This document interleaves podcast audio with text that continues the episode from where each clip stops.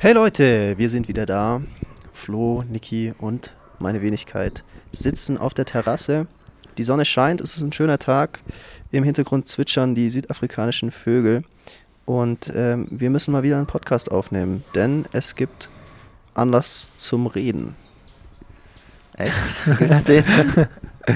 Den muss es geben, weil sonst wird es eine ganz schön zähe Stunde jetzt. ja. Nee, aber wir müssen wirklich Podcast aufnehmen, weil eigentlich würden wir jetzt Mittagsschlaf machen. Aber wir nehmen natürlich trotzdem den Podcast auf, damit die Leute auch was mitbekommen zu Hause. Damit meine Eltern auch ähm, mitbekommen, wie es mir geht. Hören deine Eltern den Podcast? Ja, manchmal. Hm. Und sie lesen mein Strava. Und dann müssen sie gar nicht mehr anrufen. Das heißt, du machst es gar nicht für, für die große Community, sondern eigentlich für deinen engsten Kreis. So, ne? Ja. Und alle anderen sollten sich schämen, die das angucken. Das sind Ja. die privaten Sachen von Niklas. Nein, eigentlich ist cool, dass es so viele auch anhören. Ja. Sehr cool. Aber was ich eigentlich sagen wollte, ist, dass wir jetzt halt echt hier, weil wir so viel Stress im Trainingslager haben, weil wir einfach so viel trainieren und so viel professionelle Dinge tun, dass wir einfach keine Zeit haben für Podcast aufnehmen. Das müssen wir jetzt so reinquetschen. Ne? Wir haben es schon echt schwer, ne? Das ist ein hartes Leben hier, wirklich wahr. Mir kommen wirklich jetzt auch die Tränen, wenn ich drüber nachdenke. Ja. Ich meine, heute Abend äh, haben wir nämlich keine Zeit, weil da werden wir hier eine fette Party. Barbecue-Party veranstalten. Ne? da werden die Fetzen fliegen, sage ich euch. Ja, aber. da wird schon die ein oder andere Schüssel Couscous-Salat gegessen werden, ähm, bis der Ranzen spannt. Und vielleicht gibt es sogar ähm, Süßgetränke. Boah, aber doch nicht vorm Einschlafen.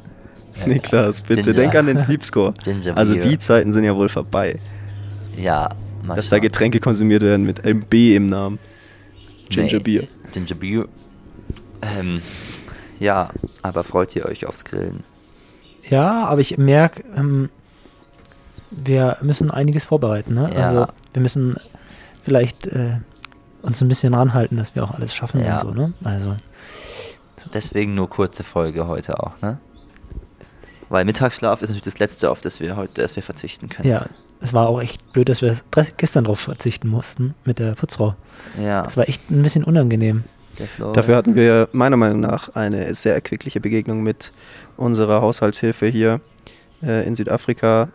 Ähm, es wurden Omelettes gebraten und dann habe ich sie gefragt, ob sie nicht auch Lust hätte, da mit uns eins zu essen. Und da waren wir uns erst nicht sicher, ob das jetzt vielleicht eine weirde Situation triggern könnte, weil sich dann vielleicht die Person auch gezwungen fühlt, da mit uns abzuhängen, obwohl sie überhaupt keine Lust hat.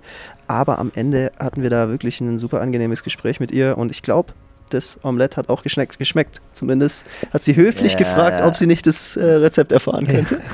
Sie hat so getan, als hätte Felten da was aufgekocht, was sie noch nie gesehen hat. Ne? Ja, liebe Leute, wenn ihr wüsstet, was hier den Jungs serviert wird, Mhm. ähm, jeden dritten Mittag und wie sauber die Omelettes mittlerweile gefaltet werden, das ist wirklich, äh, habe ich selten äh, besser gesehen. Ja. Da war ja das Lustige so ein bisschen, dass wir am Tag davor essen waren und Flo hat seine Lasagne nicht ganz geschafft. Ist auch ein guter Moment, Also ich erwähnen, hab- dass du deine Lasagne nicht ganz Ja, geschafft nee, hast. nee, Das also ist- könnte man ich also habe als vielleicht Front auch ein ganz, ganz kleines Stück war es. Ja, Es war, Es wurde geschwächelt. es wurde schwer. ja, tja, Es war okay. nach dem Double äh, Threshold Day, wo wir essen waren, hat Flo natürlich sehr viel bestellt, hat es dann nicht ganz geschafft und dann aber auch Erwachsene einpacken lassen. Ähm, und dann ähm, hieß es, ja, wieso nicht einfach Lasagne noch ins Omelett tun? Dann hat man gleich das erwärmt, weil die Mikrowelle äh, ging zu dem Zeitpunkt auch nicht. Und dann haben wir bei die Omelettes noch ein bisschen nicht mehr ganz gewusst, wo was drin ist. Und dann Wenn man ein Omelett nämlich zuklappt, dann Ja, sieht dann man hatte die sie halt Zutaten nicht mehr. am Ende halt noch ein Omelett, wo noch so ein bisschen Lasagne drin ist, was aber, glaube ich, halt sie noch mehr begeistert hat. So, wow, die machen da sogar irgendwie äh, Fleisch und verschiedene Käse rein und vielleicht mal noch so ein bisschen Nudel oder halt irgend sowas drin. Also das hat, äh, glaube ich, Eindruck gemacht, aber ich fand es ein bisschen, ähm, ja, dass sie jetzt hier unsere Essensreste in ihrem Omelett hat eigentlich. Ja, sie, sie fragte so, na, was ist denn da jetzt alles drin? Was, was ähm, da muss ich jetzt mal das Rezept erfragen. Und ich dachte, naja, was man halt in ein Omelett so reinmacht. Mir war zu dem Zeitpunkt nicht klar, dass sie quasi das erwischt hat mit Flo's Lasagne. Und dann hat sich rauskristallisiert, dass die Secret Ingredients alte Lasagne ist. Ich möchte Aber auch ich habe es hat dem Genuss keinen Abbruch getan. ja, ich möchte auch anmerken, dass ich dann im Endeffekt nichts von meiner Lasagne mehr hatte, weil ich ein Omelett Ja. erwischt habe ohne Ja. Lasagne. Jetzt komm, es Und war, ich hoffe, es war möchte trotzdem. Es war trotzdem lecker. anmerken, dass ich was von Flo's Lasagne hatte, obwohl ich am Abend davor meine Lasagne mir reingezwungen habe und deswegen mir ein bisschen schlecht war. Und deswegen jetzt das Omelett auch eher getriggert hat, dass mir wieder schlecht geworden ist vom Hackfleisch. Aber gut. War ich auch selber dran schuld natürlich. Wir wollten Ja. ja, auch kurz tauschen.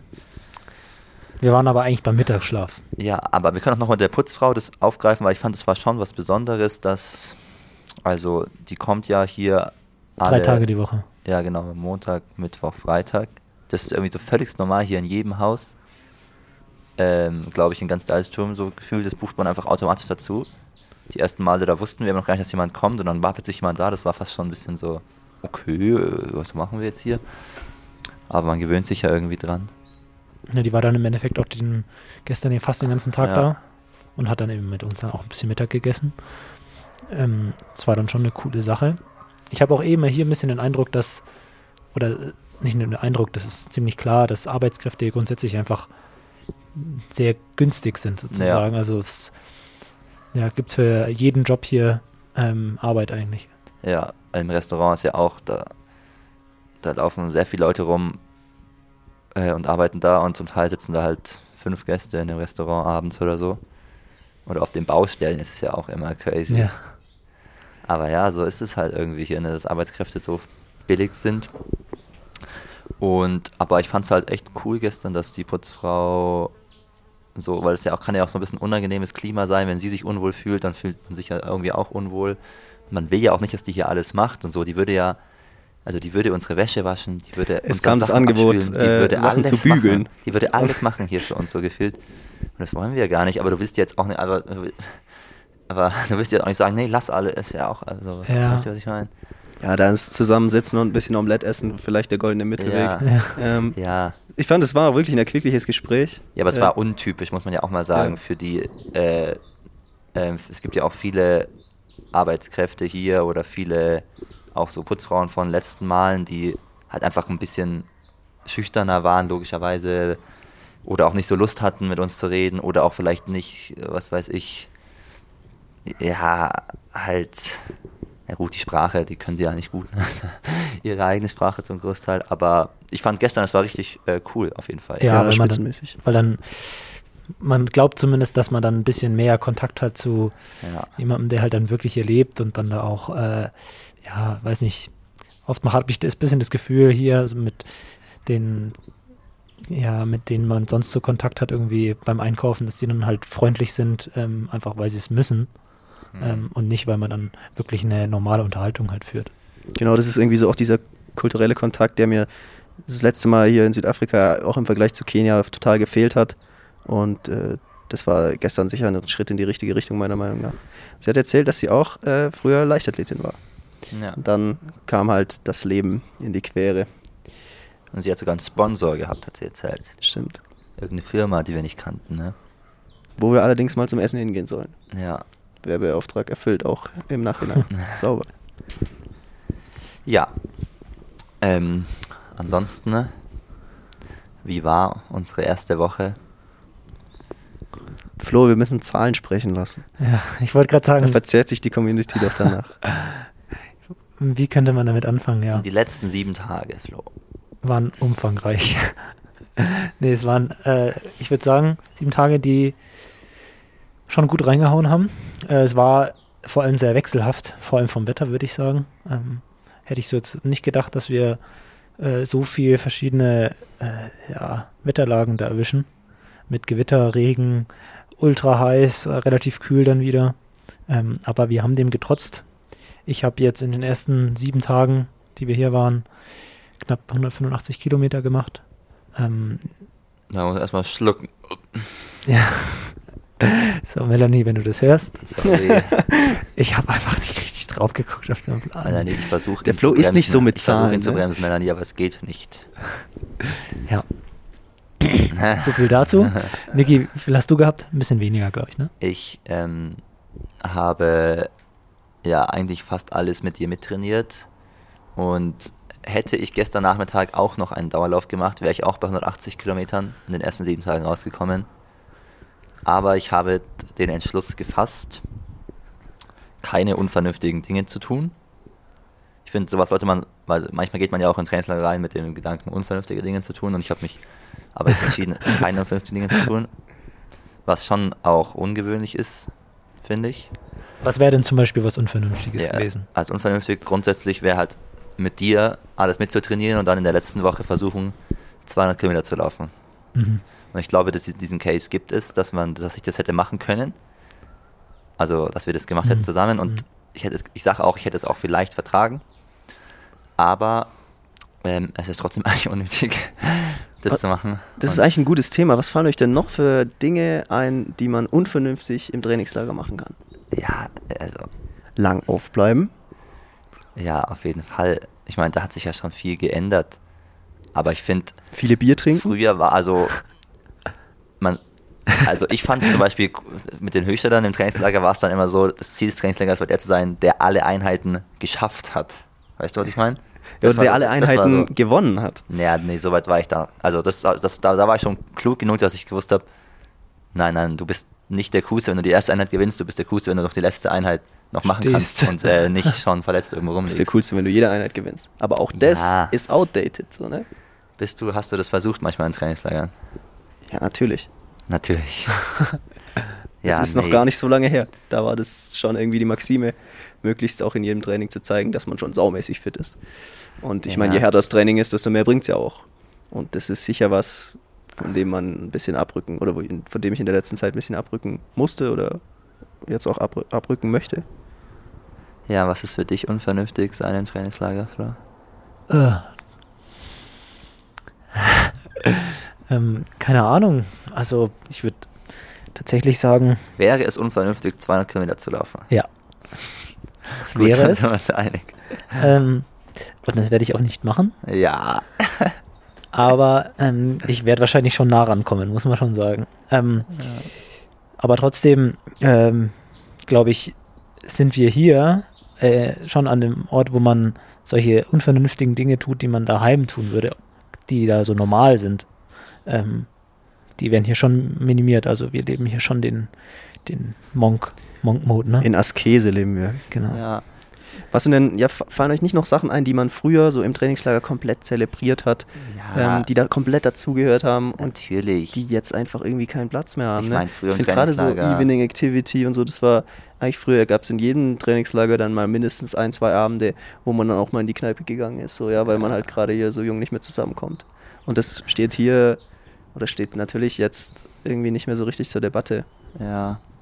Ich war da aber schon immer, ich fand ähm, es sehr komisch, dass Läufer im Trainingslager dann unvernünftige Dinge machen wollten oder auch ähm, mal feiern gehen wollten oder was weiß ich, irgendwo hinfahren wollten. Ne?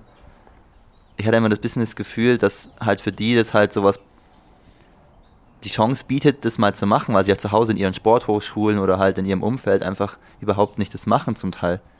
Safe, doch, doch, damit meine ich jetzt nicht dich.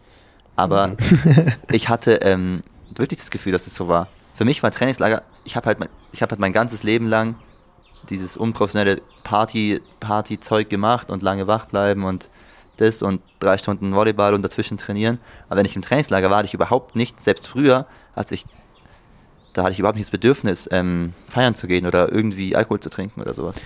Okay, krass. Also Ja. da habe ich das, die ein oder anderen Landeskaderlehrgänge oder Ja, ja. Äh, ähm, Vereinstrainingslager natürlich im, im Kopf, wo es halt einfach cool war, dass man genau in dem Setup jetzt zusammen ist. Und Das sind Leute, die hast du sonst nicht so gesehen, Ja. auch gut, die irgendwie auch gute Freunde sind von dir. Und dann hat man da natürlich jede Minute genutzt, um irgendwie möglichst intensiv die Zeit zusammen zu erleben. Und dann wurde dann klar, dann haben wir auch in der Mittagspause irgendeinen Quatsch gespielt, Volleyball oder Basketball und ähm, sind dann abends noch um die Häuser gezogen und dann waren das halt immer, klar, das sind natürlich auch nicht so lange Zeiträume wie die Trainingslager, die wir jetzt machen. Ja. Und ich sag mal, eine Woche oder sag ich mal, ein, Train ein langes Trainingswochenende stehst du es dann halt immer durch. Dann bist du halt danach platt wie eine Flunder. Aber äh, so hat es dann halt auch immer irgendwie geklappt, dass man die halbe Nacht unterwegs war und trotzdem am nächsten Tag völlig über Verhältnisse krass trainiert hat. So. Ja, Aber das ist natürlich was, was nachhaltig und, und längerfristig oder mittelfristig nicht funktionieren kann. da stimme ich im Felden schon auch irgendwie zu. Also wenn ich mich jetzt konkret zum Beispiel an letztes Jahr Cherry erinnere, da waren wir an Ostern selbst, glaube ich. Ich glaube, es ist ja in der Innenstadt da, ähm, war ja schon noch richtig viel. Das war eure Premiere bei der Osterparty, nicht? Ja, ja, ja, doch. Ähm, ich war auch das erste Mal jetzt so- in, im Cervia und da war ja schon so, dass die Italiener dort, das schon, so deren Malle ist so fast so, oder? So ein bisschen so, Also die Osterparty in Cherry ist eine saugeile Geschichte. ja. Es ist, äh, das ist ein prägendes Element in meiner sportlichen Entwicklung.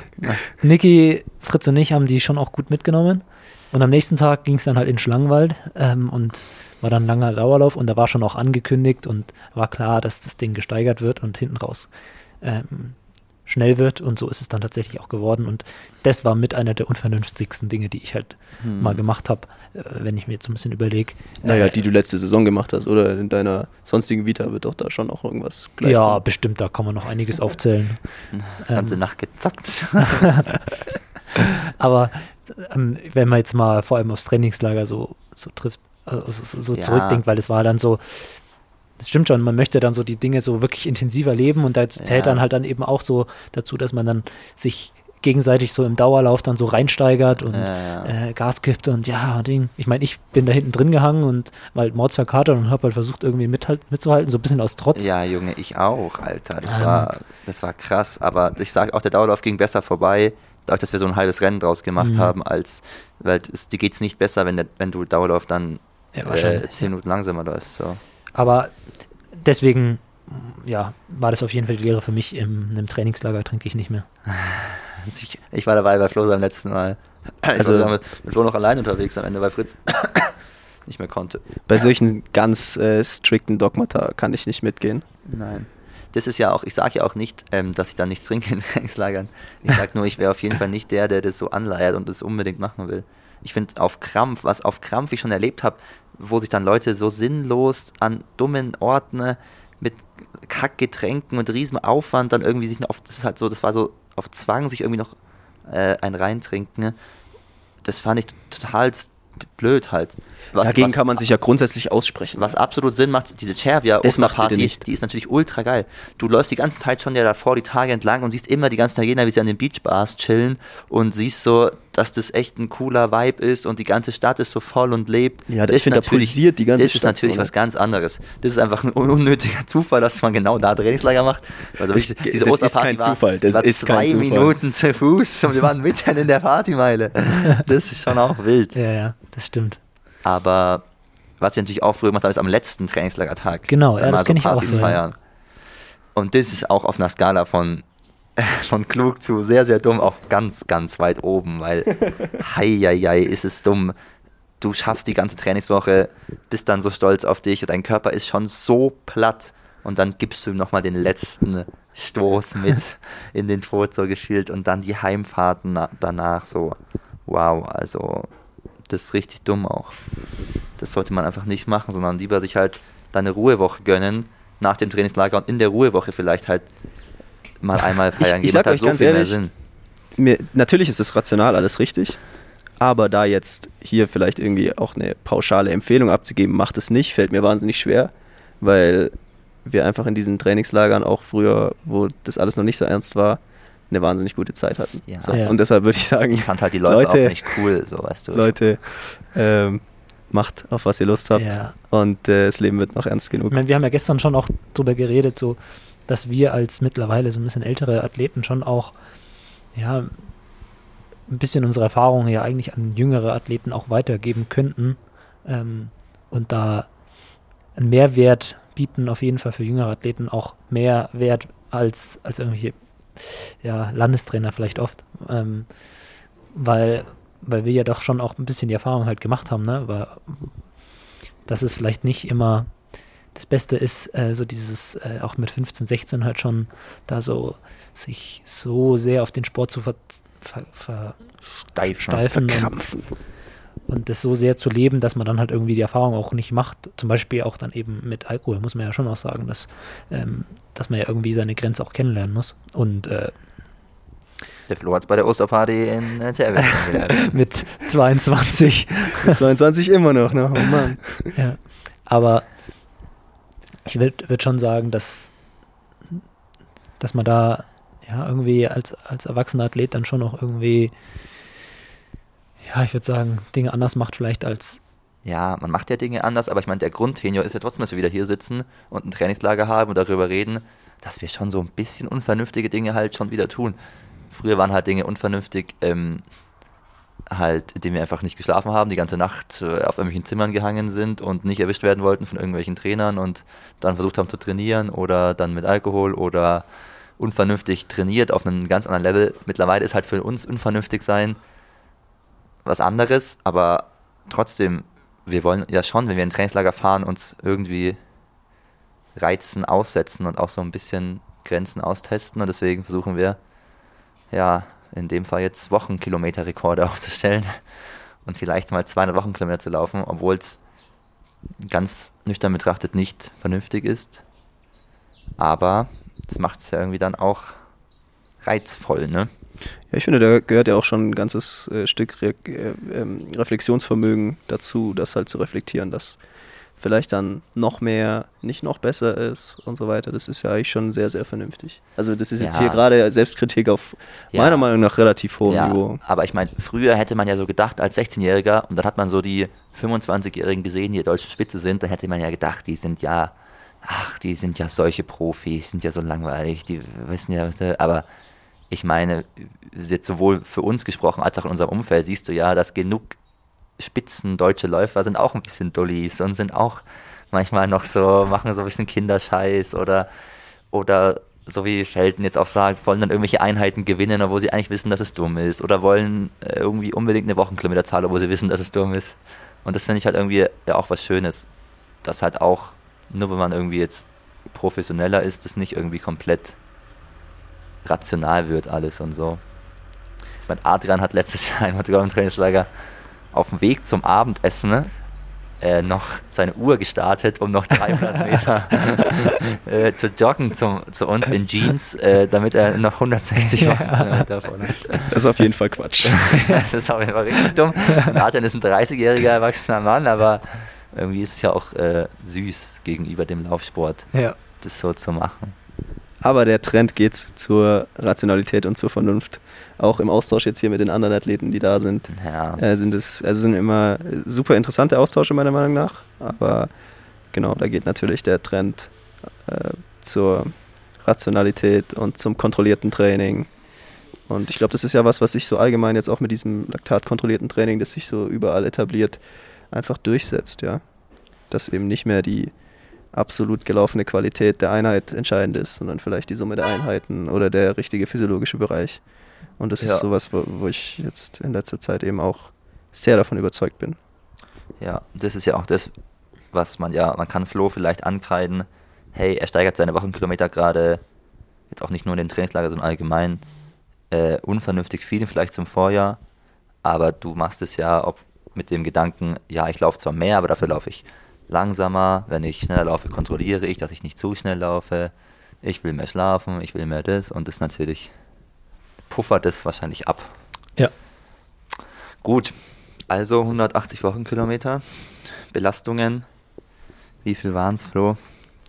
Na, wir haben äh, nach ja, den ersten Tagen schon eine erste Schwelleneinheit gemacht am Samstag ähm, und haben dann jetzt einen Doppeltag hinter uns, also drei Belastungen.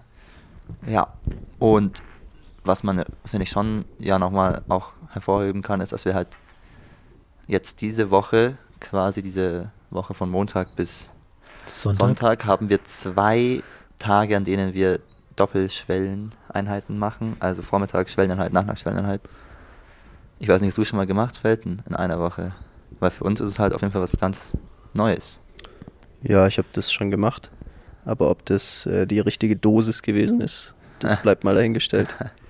Ich habe es zu dem Zeitpunkt ganz gut verkraftet. Aber äh, grundsätzlich genau, wenn man das auch dann so gut aussteuert, wie ihr das aussteuert, oder wie wir, ich sag mal, wir das aussteuern, jetzt mittlerweile, dann kann man das auf jeden Fall machen. Ähm, die Österreicher, mit denen wir jetzt hier eigentlich auch zusammen trainieren, die machen dann zwischendrin noch eine stramme Bergeinheit dazwischen. Ich sag mal, das erhöht dann natürlich die Gesamttraining-Load auch nochmal. Deshalb würde ich mal sagen, auch in dem Vergleich, man muss es natürlich immer für sich persönlich sehen. Ähm, aber ich glaube auch im Vergleich zu dem, was ihr gewöhnt seid, ist das sicher jetzt nicht wahnsinnig unvernünftig. Ja. Ähm, jetzt habe ich vergessen, was ich sagen wollte. Ja, ich meine, Das fällt mir gleich wieder ein. ja, ich kann Warte ja kurz mal weiterreden. Ich peile jetzt auch erstmal an. Ich habe ja im letzten, in der letzten Folge auch schon gesagt, dass ich da mit Achillessehne ein bisschen rumlamentiere noch. Ähm, das Du geht eigentlich auch kurz davor, was Unvernünftiges zu machen. Ja, auf jeden Fall. Also ich bin da auf jeden Fall auch gefährdeter Kandidat. Weil Ja. Ich habe einfach auch Spaß am Laufen und auch Spaß daran, die Einheiten halt mitzulaufen. Auch sicher mit irgendeinem ähm, kompetitiven Unterbewusstsein, das man ja eigentlich vielleicht ausklammern sollte. Ähm, genau, dass, dass ich natürlich dann auch jetzt Lust habe, direkt wieder den vollen Laufload zu fahren, weil die Achillessehne sich eben positiv entwickelt. Aber ich denke, ich sollte halt da auch jetzt gerade in diesen Doppelschwellentagen, einfach weil da natürlich sehr viele Kilometer auch zusammenkommen, noch ein bisschen ruhig bleiben.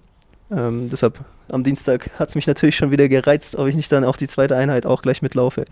Aber dann habe ich halt mal nur die erste gemacht und die zweite auf dem Fahrrad und am Ende war das die richtige Entscheidung sicher. Und wie machst du es am Freitag? Ja, das ist ja morgen, ne? Ja, ist morgen. Ja. Also morgen Vormittag laufen wir zusammen Dann taust du mal. und dann schauen wir mal. Ja.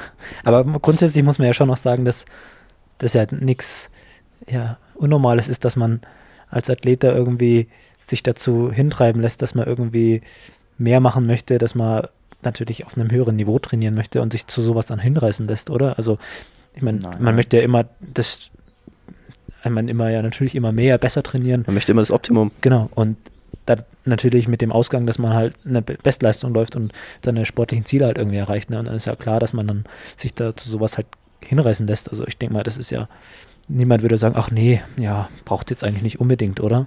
Nee, auf jeden Fall nicht. Ja, das ist natürlich auch eine Schwierigkeit, die auch daraus erwächst, dass wir natürlich nicht in so einem ganz engen Coaching-Korsett sind. Auch, also ihr ja auch nicht, ich auch nicht. Ähm, natürlich ähm, hat man da seine Absprachen und so, aber es ist ja nicht so, dass hier tagtäglich ein Trainer auf der Matte steht, der genau guckt und mit Argus-Augen sieht, naja, vielleicht ist der Mann jetzt doch ein bisschen drüber oder hey, äh, es stehen wirklich nur acht auf dem Plan, Flo, und lauf jetzt nicht schon wieder 15. äh, sowas gibt es hier nicht. Ne? Da ist eine gewisse Eigenverantwortung gefragt und deshalb ist es als, auch als, aus Athletensicht eben immer schwierig und da sehe ich auch eine gewisse Ambivalenz eben, weil man auf der einen Seite ähm, natürlich das Maximum pushen möchte und das ist ja auch eine Mentality, die du, als Athlet, die du als Athlet irgendwo brauchst, aber auf der anderen Seite musst du dann oft auch dir gegenüber einen Schritt zurückgehen und halt sehen, naja, äh, ist das jetzt zielführend, wenn ich dann noch ein bisschen weiter pushe oder ja, und da ist eben dann auch Austausch untereinander oder eben doch Ja. Austausch mit dem Coaching-Setup äh, Gold wert. Ja. Und denen dann auch einfach mal zu glauben, Ja. das ist auch wichtig. Ich meine ja nur auch, ich meine, uns hören bestimmt viele Leute zu, die halt äh, nicht in dem Umfang trainieren wie wir, sondern vielleicht, keine Ahnung, zwei, dreimal die Woche und die fahren ja dann auch ab und zu mal in ein Trainingslager und machen da ja auch, steigern ihren Umfang nochmal prozentual um ein Vielfaches im Vergleich zu dem, was wir jetzt hier tun und so. Und ich meine, ähm, das ist natürlich auf jeden Fall klug, da schon rational versuchen ranzugehen, dass man sich halt nicht umbringt. Aber natürlich sollte man auch immer das, was wir gemeint haben, den Spaß, sich auch auszureizen, im Kopf behalten. Wie würdest du vergleichen, Flo, zum letzten Jahr? Jetzt die erste Woche. Letztes Jahr war alles ein bisschen wilder, oder? Jetzt ist vielleicht alles ein bisschen ruhiger und wir wissen schon mehr, was wir tun, so. Oder wie Ich würd würdest du das beschreiben? Ja, ich würde sagen, das kann man aus äh, verschiedenen Blickwinkeln betrachten, oder so eine Aussage. Also ich würde sagen, wir haben auf jeden Fall mehr Erfahrung, was jetzt hier den Ort angeht, die, ähm, ja, die, ja, die Intensitäten, die Einheiten, die wir machen. Also wir haben auf jeden Fall eine Angangsweise, die sehr viel, äh, also wir haben mehr Erfahrung, auch so was die Geschwindigkeiten hier angeht, äh, wie man hier läuft und äh, dass man hier zum Beispiel nicht äh, im 3-Minuten-Tempo ein Fahrtenspiel startet, das wissen Ja. wir jetzt seit letztem Jahr auch. Ja. Ähm, deswegen war der Start bei solchen Sachen schon auch ein bisschen äh, angenehmer und äh, erfolgreicher, muss man schon sagen. Auf der anderen Seite, wenn man so ja, vorgestern unseren Doppeltag so sieht, da gab es schon auch einige Momente, wo ja, Ja. also ah, also wenn man es konkret beschreibt, haben wir ähm, auf einer, so einer haben Tausender gemacht auf der Vormittagseinheit und dann sind wir ja, so sechs, acht Stück haben wir schon gemacht. Niki hat die ersten zwei von mir gefilmt, beziehungsweise von Feldner und mir. Hat dann äh, erst nach, ist nach zwei erst eingestiegen und dann kam er schon so, ja, Jungs, ey, ich glaube, wir werden hier gleich runtergeschmissen. Da kam so ein Typ, der war richtig sauer und ähm, dann äh, sind wir tatsächlich äh, nach zwei Drittel der Einheit von dem ja, Pflasterweg darunter geschmissen worden.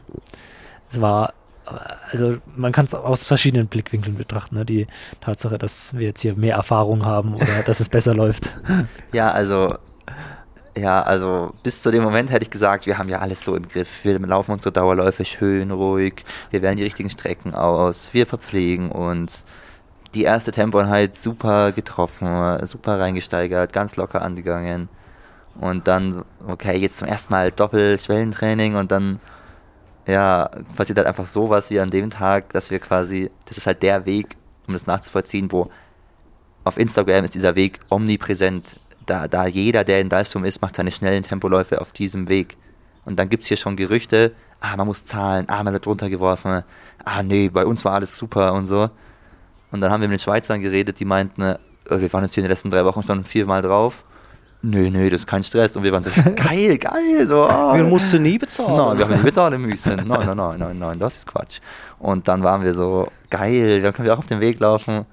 Und dann laufen wir da hin und ich meine, in Südafrika ist halt einfach was ganz anderes, wenn so ein Typ mit so einem fetten Jeep an, anhält und so aggressiv aussteigt. Da ist ein, einfach ein ganz anderer Vibe gleich in der Luft, als wenn du jetzt in Deutschland von irgendeinem, keine Ahnung, Bahnwart runtergeworfen wirst oder sowas. Genau, also die Situation ist, dass diese Straße eben, das ist eine Straße im Nirgendwo, wie jede Straße hier. Ja. Die führt zu irgendeiner Lodge. Und dieser Lodge-Owner, der behauptet halt, oder vielleicht ist es auch so, ich kenne mich jetzt hier mit dem Bebauungsplan nicht aus, aber dass diese Straße als sein Privatgrundstück ist. Und dementsprechend äh, setzt er da halt auch sein Hausrecht um. Und es ist halt schon bekannt irgendwie, dass es da immer wieder Reibereien gibt. Ne?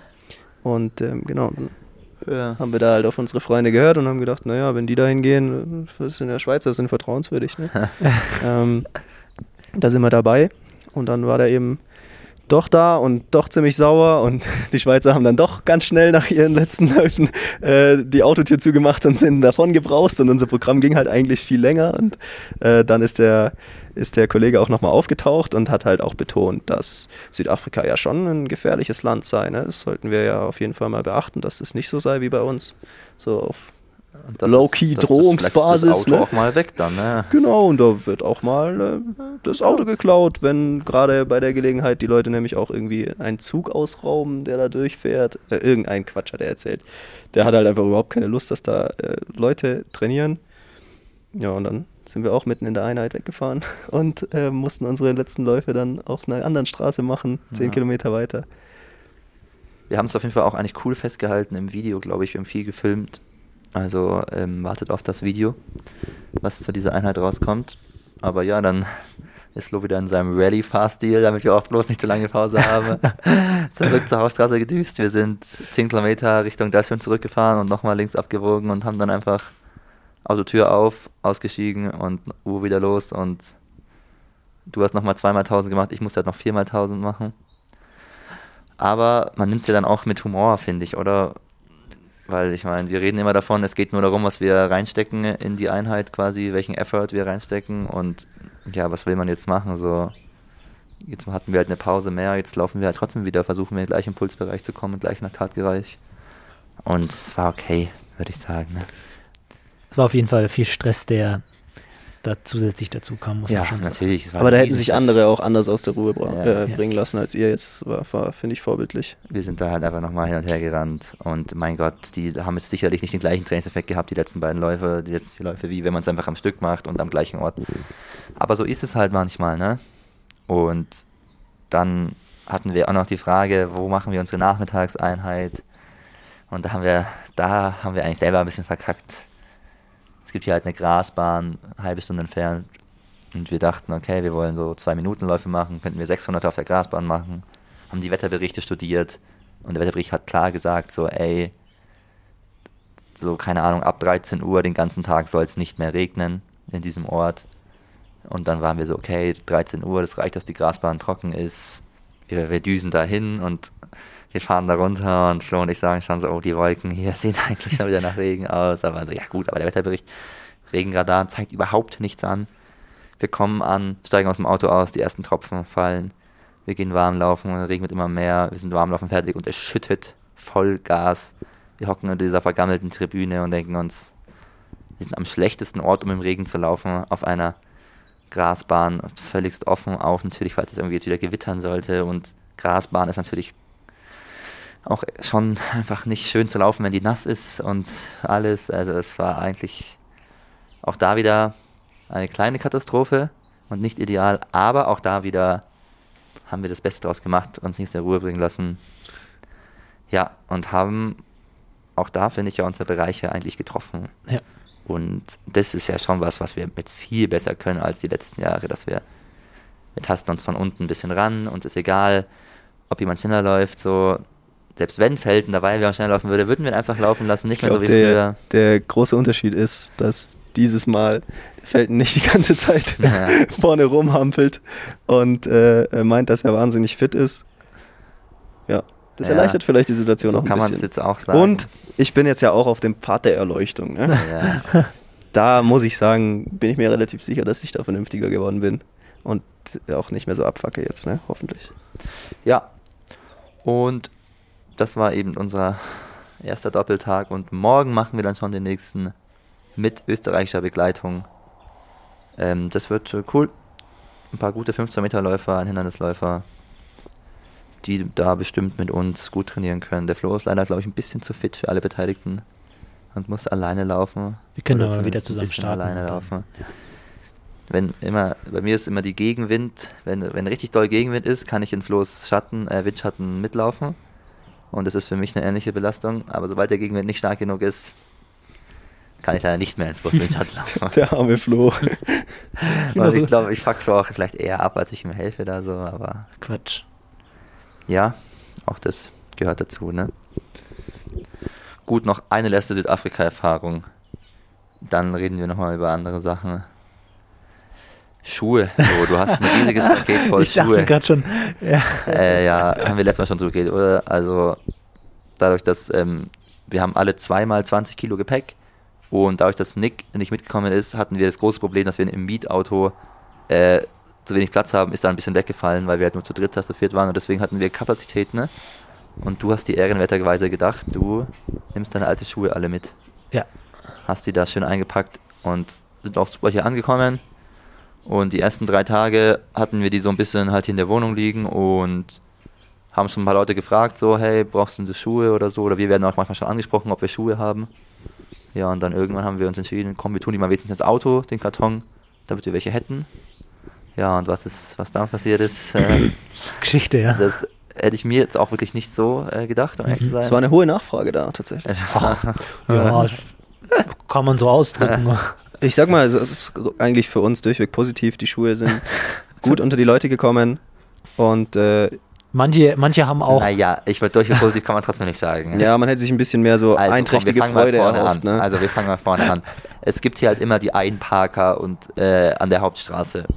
Äh, damit man quasi, wenn man zu den Geschäften geht, dann wenn dann die LKWs durchdonnern, die winken dann so ein bisschen raus. So, das ist natürlich jetzt nicht deren Job, aber die machen es halt, weil ab und zu bekommen die natürlich dann ein bisschen Geld. So, wir geben da jetzt natürlich nicht oft Geld, vielleicht ab und zu mal. Und wir dachten uns aber, ja, wir können ja Schuhe dann geben. hm, Und da war sogar so ein großer Typ, als wir Brot kaufen waren. Und dann habe ich, glaube ich, auch zu dir gesagt, hey Flo, das könnte doch was sein für den mit den Schuhen. hm. Und da dachte ich mir dann, ja, okay, ja gut, du könntest ihm jetzt ein paar geben, aber du könntest ihm einfach aus der großen Ja, Kiste halt was halt, aussuchen ne? lassen. Und dann äh, habe ich so einen Kofferraum aufgemacht, zeige ihm so, ja, you can take one pair of shoes. Ja, Und dann, äh, ja, das, das ist irgendwie so eine Kettenreaktion geworden. krass war das eigentlich. Weil ich fand, er hat am Anfang noch so, ah, Schuhe, äh, ja, gerne, so ganz ruhig und höflich. Aber ich habe innerlich war er schon so, okay, jetzt ist hier gleich, äh, jetzt geht gleich hier die Party ab. Und dann hast du so wir hätten es kommen sehen können. Ich meine, es ist Ja, völlig klar, dass das so passiert eigentlich. Und Mm, Ja, ich finde es auch nachvollziehbar und eigentlich okay. Ja, ich will das auch nicht irgendwie, ich bin nicht in der Lage, um das irgendwie zu äh, verurteilen oder sowas, aber wir können doch nicht erzählen, dass wir es kommen sehen haben. Diese Hätte man Panik, darüber nachgedacht, dass, wenn man da den Kofferraum aufmacht mit dem Karton drin, dass sich da natürlich auch noch andere Leute für interessieren. Also, Da haben wir aber halt nicht drüber nachgedacht. Hat der Typ, dem wir halt das geben wollten, ähm, sich halt schnell Schuhe genommen, ist dann auch schon weggegangen und hat dann aber, ich weiß gar nicht, ob er was gerufen hat oder ob die das einfach selber gecheckt haben, die anderen Leute. Und er war dann auch schnell weg und dann kamen aber fünf, sechs andere Leute und haben halt sich quasi gestritten um die Schuhe. ohne dass wir halt natürlich irgendwie, was wir konnten, wir waren einfach komplett daneben gestanden und hatten nichts zu melden mehr ab dem Moment. Also das war da auch nichts mit, äh, ja, ja, klar könnt ihr euch noch mehr Schuhe nehmen, sondern das war halt dann, und dann gab es komplett wilde Sachen mit, dass halt manche nur einen Schuh immer hatten. und manche haben sich dann so, no, du hast zwei quasi und nein, man darf nur einen nehmen und so haben sich dann gegenseitig so moralisch vorgehalten, dass jetzt nur besser wäre, nur einen zu nehmen und so. Und das war schon ein Streit, ein kurzer auf jeden Fall. Ja, das war auf jeden Fall ein dicker Streit. Ja, das war low-key dann für uns halt auch ein bisschen unangenehm. Aber am Ende Ja, im Endeffekt werden, haben wir, werden die Schuhe schon dann ihren Ja, Partner ja, gefunden haben. auf Und jeden äh, Fall. das liegt ja dann irgendwie auch außerhalb von unserer Ja. Verantwortung. Aber ich dachte ursprünglich, dass so das Verteilen von den Schuhen so ein bisschen so läuft, okay, wir geben halt mal so irgendwem halt ein paar Schuhe und dann halt wieder irgendwann mal Ja, einen Tag genau. später und so. Und weil wir hatten ja schon, ich glaube, das waren bestimmt auf jeden Fall so acht, acht bis zwölf Paar, die wir dabei hatten. ja, auf jeden Können wir ja Fall. vielleicht denken, so für die Zukunft ist das wahrscheinlich der kontrollierte oder ist das sicher der kontrolliertere Ja. Weg, Ja. wo man, dass man das bewusster ein bisschen auswählt und so. Ja. Ich meine, es ist natürlich auch, ich meine, woher sollen wir wissen, wer jetzt irgendwie die Schuhe am ehesten braucht oder sowas? Unser Gedanke war halt auch, wir geben es Leuten, denen die passen, aber ich glaube, keinem passt die Schuhe. Da kamen dann ja auch die 1,50 Ja, großen Frauen, äh, die beim Straßenverkauf waren und kamen eingerannt und haben sich da die Schuhe genommen. Das sah ja auch nicht so aus, als ob das die Leute irgendwie jucken würde, ne? Nee, nee. Ist ja auch äh, verständlich Ja. natürlich. Ja, ich habe hier ähm, bei einem Restaurant, direkt wo wir immer vorbeifahren, steht auch immer noch jemand, der halt noch die alten Laufschuhe von mir aus dem Oktober trägt, die, die ich ihm geschenkt habe. ja, das ist geil. Die sind ihm halt auch drei Nummern zu groß, aber ja, die trägt die halt trotzdem noch. Und sieht auch fresh aus, muss man sagen. Ne? Sieht fresh aus. Ja, wir warten mal, ob wir jetzt hier deine Schuhe finden. Da waren ja auch noch ein paar richtig neue auch dabei, so. Kann man auf jeden Fall noch gut tragen. Ja, hat äh, ganz Running Gags hat eigentlich ein bisschen was beigesteuert. Ja. Und ein paar Klamotten wurden auch noch so rausgezogen aus der Tüte unten, aber dann so waren noch nur so ein paar hässliche Klamotten, die wollten, die wollte dann auch, glaube ich, Ja, so Höchststadt-Trikots ist ja, ist, irgendwie kann ich es auch verstehen, dass man die nicht möchte. Ja, das sah jetzt auch nicht so fresh aus. Und die so, oh nein, it's Höchstadt, no, no. Have you got Sindelfingen? Haben sie mich gefragt. GFO would be cooler. ähm, ja, mal gucken, wie wir daraus lernen. Ich glaube, meine Schuhe in Größe 48. Ich will halt noch ein paar jetzt halt eigentlich will ich hier lassen. Aber was soll ich denn jetzt machen mit meinen Schuhen? Ja, ich empfehle dir da ja immer, dass du die vielleicht hier beim örtlichen Angelclub so als Ruderboote zur Verfügung stellst. Da ist schon ist nämlich eine Anglerhochburg. Wo Ja. wir beim nächsten Thema wären. Flo hat angekündigt, dass wir, oder hat versprochen, dass wir noch angeln gehen und dass er sich irgendwie kümmert. Ja. Was brauchen wir denn da? Eine Angelroute? Eine Angellizenz braucht Gibt es man die Sachen oder? nicht hier alle? Ja, das kann man sich bestimmt hier irgendwo organisieren. Wir haben auf jeden Fall bei uns, äh, direkt bei uns im äh, Gelände hier, so einen, gleich so einen Teich, der auch mit Fischen Der bevölkert wird. wunderschön ist. Und wir haben auch bei uns im Haus so eine Fishing Permit. Das heißt, eigentlich könnten wir bei uns auch fischen. Was ich aber nur ein bisschen blöd finde, äh, dass es halt nur ein Trophy Pond ist. Das heißt, man kann angeln, muss den Fisch aber, oder ist verpflichtet, den Fisch immer wieder reinzutun. Ich bin kein Angler und ich äh, weiß nicht, ob das normal ist oder so, aber irgendwie würde mir das ein bisschen die. Äh, Da ist nicht. schon so ein archaisches Bedürfnis in Flo auch drin, ne? dem Fisch dann auf den Kopf zu hauen und ihn auf den Grill zu werfen. Ne? Und ich kann es auch verstehen. der, der Nutzen irgendwie, den, den verstehe ich dahinter halt irgendwie nicht. Ja, ist ja dann Deswegen- eher so wie ein Spielzeug, so was man so. Genau. Ähm, deswegen würde ich dann gerne auch den gefangenen Fisch dann tatsächlich auch ähm, dann essen. Ja, man könnte jetzt auch sagen, was wollen die machen, wenn wir den Fisch dann einfach aufessen. Ja, da gibt es bestimmt irgendwie. erschießen. Ja. Aber dann kündigen wir die Straftat mal vielleicht hier nicht offiziell an, sondern wir werden ihn natürlich freilassen und dem Fisch dann auf den Kopf zu hauen, das ist ja doch auch ganz schön Ich würde eine ganz schöne Überwindung, ne? Da wissen wir nicht so ganz genau, Ich ob will das wir äh, weichgekochten Mitteleuropäer überhaupt hinbekommen. ja, was wir aber eigentlich auch noch vorhaben, ist äh, hier ähm, ein bisschen Hobby-Ornithologe zu spielen und Vögel anzugucken. Hast ein neues Wort gelernt, ne? Immer, wenn, wenn irgendwelche Seeadler hier lang cruisen und sagt dann wieder irgendwas. Ich sag, dass ich gestern schon einen Adler gesehen habe.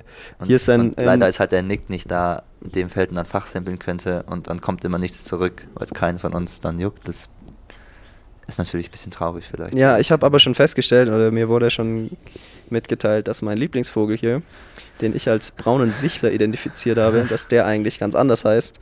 Das Ah. hat mich natürlich schon ganz schön getroffen. Ähm, Ja. Allerdings ist es auch eine Schuld, die ich mit Nick irgendwie teile, weil der hat den letztes Jahr, glaube ich, mit mir zusammen als braunen Sichler bestimmt. Ja. Und das ist auf jeden Fall ein ganz schöner Schreihals, der Vogel. Ähm, es gibt in Dahlström so ein Bird and Prey nee, Bird of Prey Rehabilitation Center, wo irgendwie vom Truck angefahrene Seeadler wieder aufgepäppelt werden.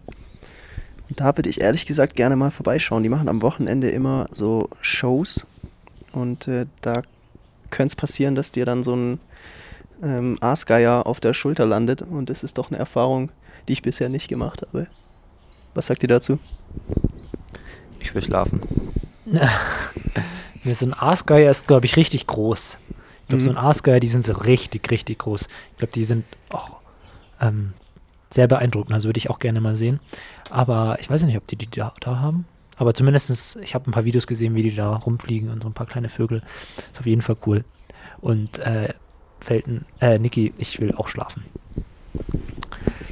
Ja, mal gucken, was die Ausflüge angehen. Haben das glaube ich auch schon geredet, dass es immer eng wird. Die Österreicher haben erzählt, sie machen jetzt eine echt eine Safari. Ich finde, wenn die das dann immer erzählen, ist man dann auch so, ja, hm, haben sie schon recht, eigentlich müsste man eine Safari machen, wenn man schon hier ist. Und dann ist man aber wieder so, auch so im nächsten Moment so, ja, mein Training ist ja da und da so und da, ich will ja da schon auch mich ausruhen und ja, wir werden äh, irgendwann berichten, was wir gemacht haben, wirklich. Wir haben uns heute auf jeden Fall schon darauf geeinigt, was die Big Five sind. Felten hat absolut keine Ahnung gehabt, was die Big Five waren. Du hast auch absolut keine Ahnung gehabt, was die Ich Big Five ich sind. kann mal die ich habe vier Five- von fünf gewusst und dann habe ich gesagt, eine Du Antilope wird schon auch noch vier- dabei es sein. ist eine Frechheit, dass du sagst, du hast 4 von 5 gewusst. Nachdem wir eine halbe Stunde beim Dauerlauf drüber geredet haben, hast du 4 von 5 gewusst. Ich sag, ich zähle mal Feltens auf, Feltens. Also, das Gnu, die Antilope, das, das Hippo und das Krokodil. Das waren, fand ich schon vier Vorschläge, die du auf jeden Fall mal gehabt hattest. Und ja, Ach, was ich da beim Dauerlauf erzählt habe, das hat- ist doch gar nicht da bei dir hinten angekommen so richtig. ja, ja. Naja. Vom Winde verzerrt. Also Aber letztendlich habe ich das ja- akkurat und sofort äh, gewusst, natürlich die Big Five.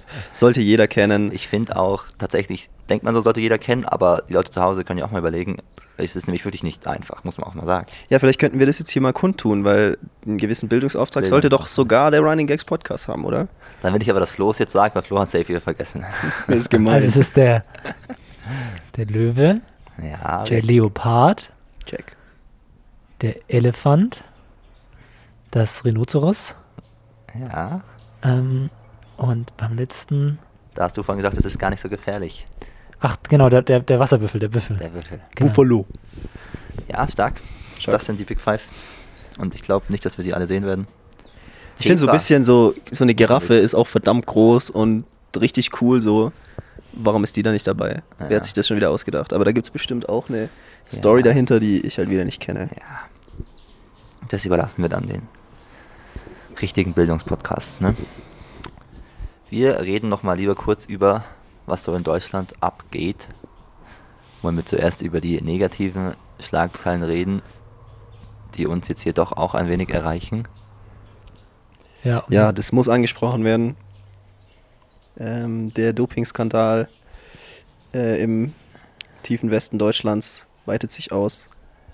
Mittlerweile kann man schon sagen, der Dopingskandal der Familie Ben Fares war jetzt einfach nach der mittleren Schwester auch die jüngste Schwester, die halt wirklich, ist die 19 oder 20 oder sowas, ich weiß gar nicht. die ist auf jeden Fall letztes Jahr bei der U20 EM gestartet. Und da ist sie sogar Dritte geworden. Die ist halt so jung und die hat jetzt einfach auch einen positiven Dopingfall auf EPO auch wieder. Und das ist natürlich absolut verrückt, weil ich meine, die ganze Begründung mit irgendwie gesundheitlicher Zustand war so schlecht und wir brauchten eine Ausnahmegenehmigung für EPO oder wir wollten das, was weiß ich was, machen.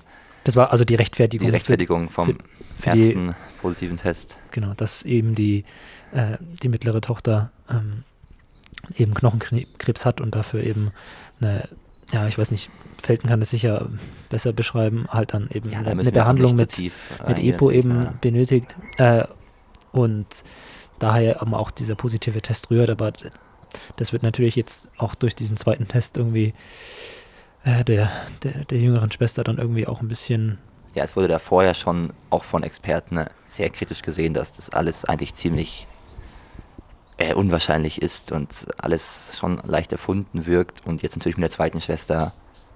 Also, es gab noch kein Statement und natürlich wollen wir jetzt weiterhin äh, abwarten. Aber es riecht nach einem riesigen, krassen Fall einer Familie einfach. Ja, also Und das ist heftig. das ist auf jeden Fall heftig und natürlich, das ist Doping und das hat nichts zu suchen in unserem Sport und auch die Personalien selber, die jetzt halt gesperrt werden, äh, sind am Ende, wenn die eben positiv sind, zu Recht gesperrt. Aber ich finde, man muss in dem ganzen Umgang halt auch mit berücksichtigen, dass das am Ende junge Mädels sind und dass ich mir doch relativ sicher bin, dass man da vielleicht auch die Hintergründe genauestens anschauen sollte und auch, also ich, ich würde mich jetzt mal so weit aus dem Fenster lehnen und sagen, dass die da sicher Leute gehabt haben, die das äh, unterstützt haben und die da vielleicht sogar die Fäden gezogen haben und dass man sicher auch als Öffentlichkeit und als Presse da ein Auge drauf haben sollte, dass solche Leute zur Verantwortung gezogen werden, weil das sind am Ende auch die, die den Sport kaputt machen und das ist eine riesige Sauerei in meinen Augen.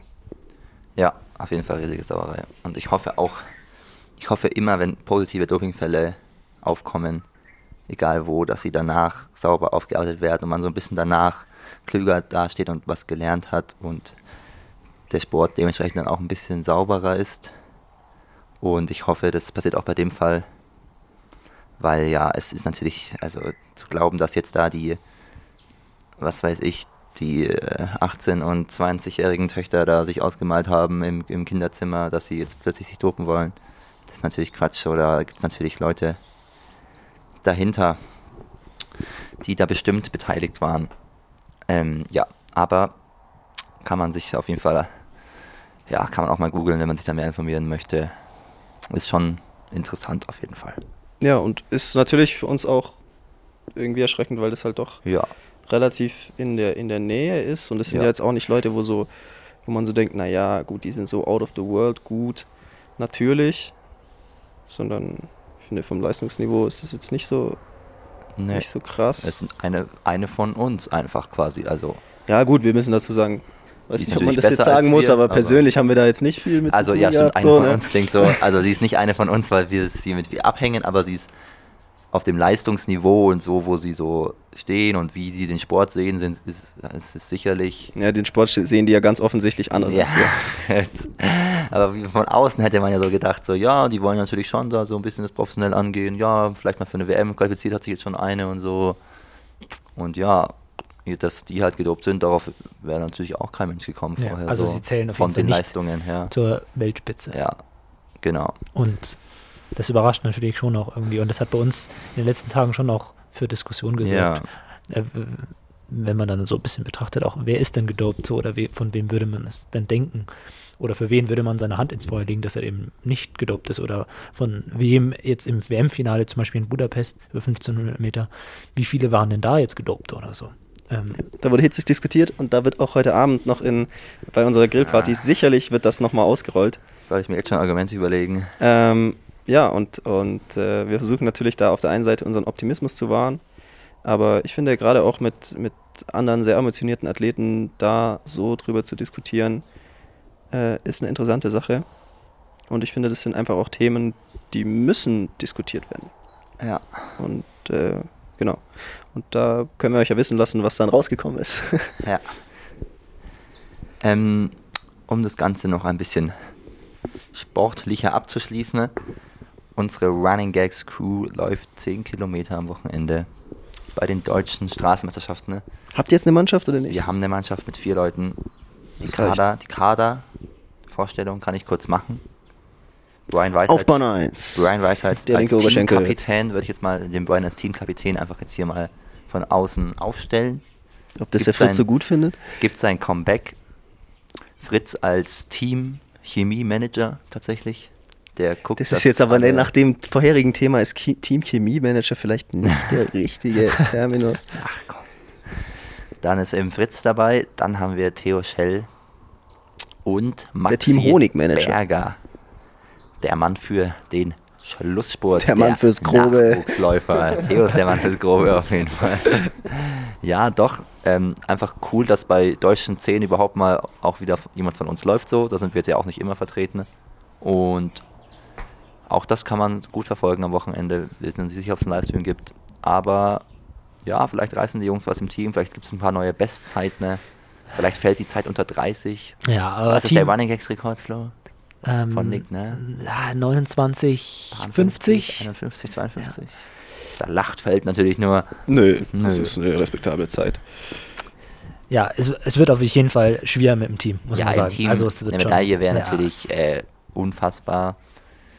Man weiß natürlich auch immer nicht ganz, wer dann wirklich startet. Es sind natürlich sehr, sehr viele gute Teams gemeldet. Also da sieht man eigentlich kein Land, aber mal gucken, wer startet. Allerdings muss man auch dazu VfL sagen, Sindelfingen, Fritz? Äh, ja, es gibt eine Mannschaft vom VfL Sindelfingen, sind zumindest bei den Junioren. Ähm, wir hätten uns natürlich gefreut, da auch in voller Männerstärke zu laufen. Allerdings hat meine Achillessehnenproblematik ähm, da für mich auf jeden Fall äh, das ausgeschlossen und spricht eben eher dafür, dass ich hier mit euch einen kontrollierten Aufbau mache. Finde ich schade, weil Deutsche 10 fand ich eigentlich immer bisher sehr, sehr cool. Ah gut, ich bin einmal mitgelaufen und das war cool. Und so die 10 auf der Straße machen mir eigentlich Spaß, wenn ich fit bin. Genau. Ich Und- würde es auch gerne mal machen. Ja, trau dich. Paderborner? Osterlauf. Also ich, ich fände es cool, mal so. Das ist das erste Mal, dass ich das so von dir höre, Niki. Also ich würde. Ja, ja, das war falsch ausgedrückt.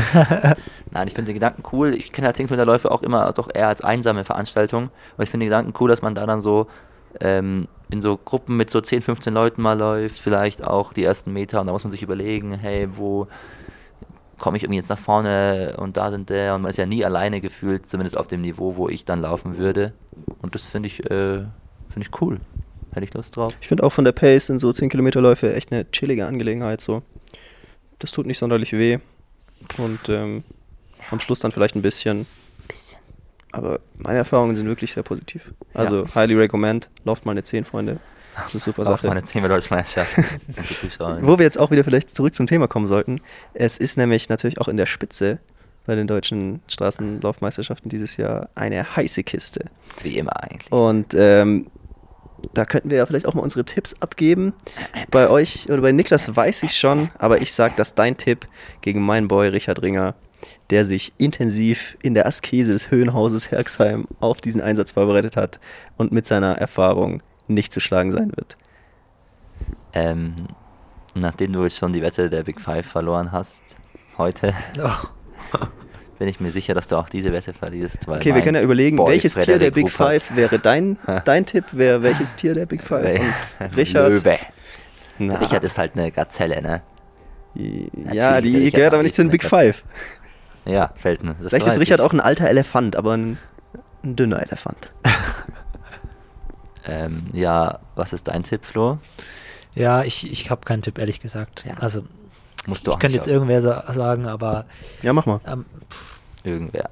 Ich meine, Simon Boch ist halt vor einer Woche auch 28-0 gelaufen. Ich glaube selbst, dass der Richard Ringer schlägt, um ehrlich zu sein. Und ich glaube dann, dass Frederik Rupert beide schlägt. Auf Richard ist Verlass. Ja, mag ja sein. Also es wird eine spannende Kiste, wir werden uns anschauen, gell? Richard ist ja auch ein langweiliger Tipp. Nein. Nein. Doch, Es ist ein Marathon- sicherer Tipp Das ist ein sicherer Tipp, ja. Ja. Na, nein. Wenn ich ganz sicher gehen würde, dann würde ich vielleicht auch jemand anderen tippen. Und Aber wen? ich auch aus persönlichen Gründen tippe ich auf Richard. aber wer läuft denn sonst noch so? Ja, das wissen wir jetzt ja nicht so genau eigentlich. Aber ich denke, dass es schon aus den dreien entschieden wird. Ja. Also Simon Boch, Richard Ringer. Also gut, gut, was heißt aus den dreien? Hat aus den beiden wird wahrscheinlich entschieden. Und dann kommt vielleicht halt noch ein Überraschungsgast mit reingeslidet. Hast du jetzt vielleicht deinen Namen mal ausgesprochen, oder? Ich habe Frederik Rupert ausgesprochen, ja.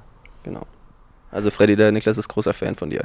Ich bin kein großer Fan von Ich ihm. auch, aber, aber ich bin großer Fan davon, wenn Hindernisläufer den ähm, Flachläufern zeigen, wo der Hammer hängt.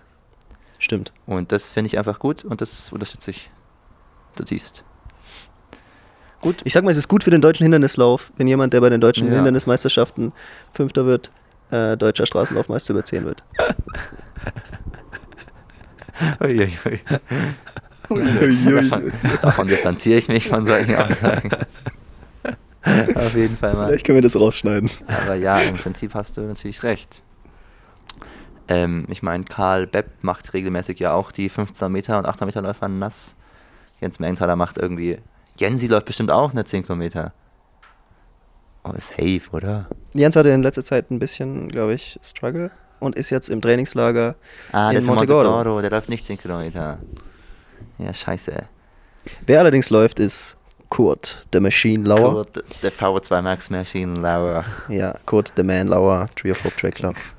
The one and only. Kurt, Das ist eigentlich Bruder, der einzige, für den ich mich ehrlich, wirklich interessiere in Genau. diesem äh, Starterfeld. Der kann das schon auch gut, ne? Der kann auch Ich interessiere mich am ehesten für das Duell zwischen Theo und Fritz. Ja, das ist natürlich neben Freddy Rupert gegen äh, ist- Richard ja. Ringer das zweitwichtigste Duell des Neben ist da das richtige Stichwort. Nebenschauplatz. Tages. Und was sagst du, wer, wer gewinnt, Flo? Wer macht's diesmal? Wann kommt denn der Podcast raus? Morgen, vorm Rennen. Ah, dann sollen sie sich eigentlich Ich nicht glaube, Fritz anhören. wird sich nicht mehr anschauen, Rennen, oder? Du? Ja, Hm. weil ich muss schon sagen, die Vorzeichen standen für Fritz wirklich nicht gut. Ja, Fritz hat gerade Motivationskrise. Also schreibt alle mal Fritz äh, auf Instagram.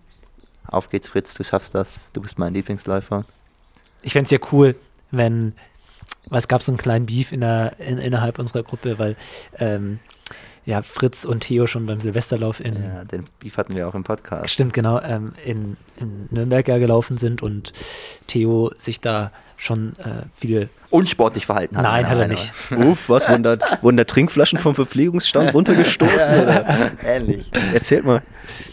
Muss Podcast hören. Ja, Achso, ähm, Entschuldigung. aber im Endeffekt, äh, ja, kann ich mir gut vorstellen, dass sich Fritz eben dann revanchiert und für die ne- ersten Kilometer dann bei Theo ein bisschen orientiert Ja. und reinhängt, einfach um Ach, wie geil würde ich das sehen. Ja, um Theo einfach zu schlagen. Und ja, wie Theo da rea darauf reagiert, ähm, wäre einfach interessant zu sehen. Also es, dafür würde ich zahlen, um es zu sehen. Gibt es da einen Livestream? Oder? Ja, wissen wir ja auch immer. Gesagt, wissen wir nicht. Normal macht doch da irgendwie Max Torwitt mit seiner Handykamera. Nein, normal gibt es da dann immer nur so ein unnötiges, danach zusammengeschnittenes Video, wo du nur die Spitzengruppe siehst. Das Ja, können sie sich stimmt. dann auch sparen, wenn sie keinen Livestream machen, denke ich mir immer irgendwie. Mach doch bitte einfach einen Livestream. Wann äh, kommt der Running Gags Event Service? Ja, das dauert noch, denke ich mal. Gut, jetzt gehen wir schlafen. Es ist 2 Uhr. Ich kaufe mir Supreme. Bis zum nächsten Mal. Das war jetzt ein Ab Tschüss. Abschluss, wirklich. Also ciao, macht's gut.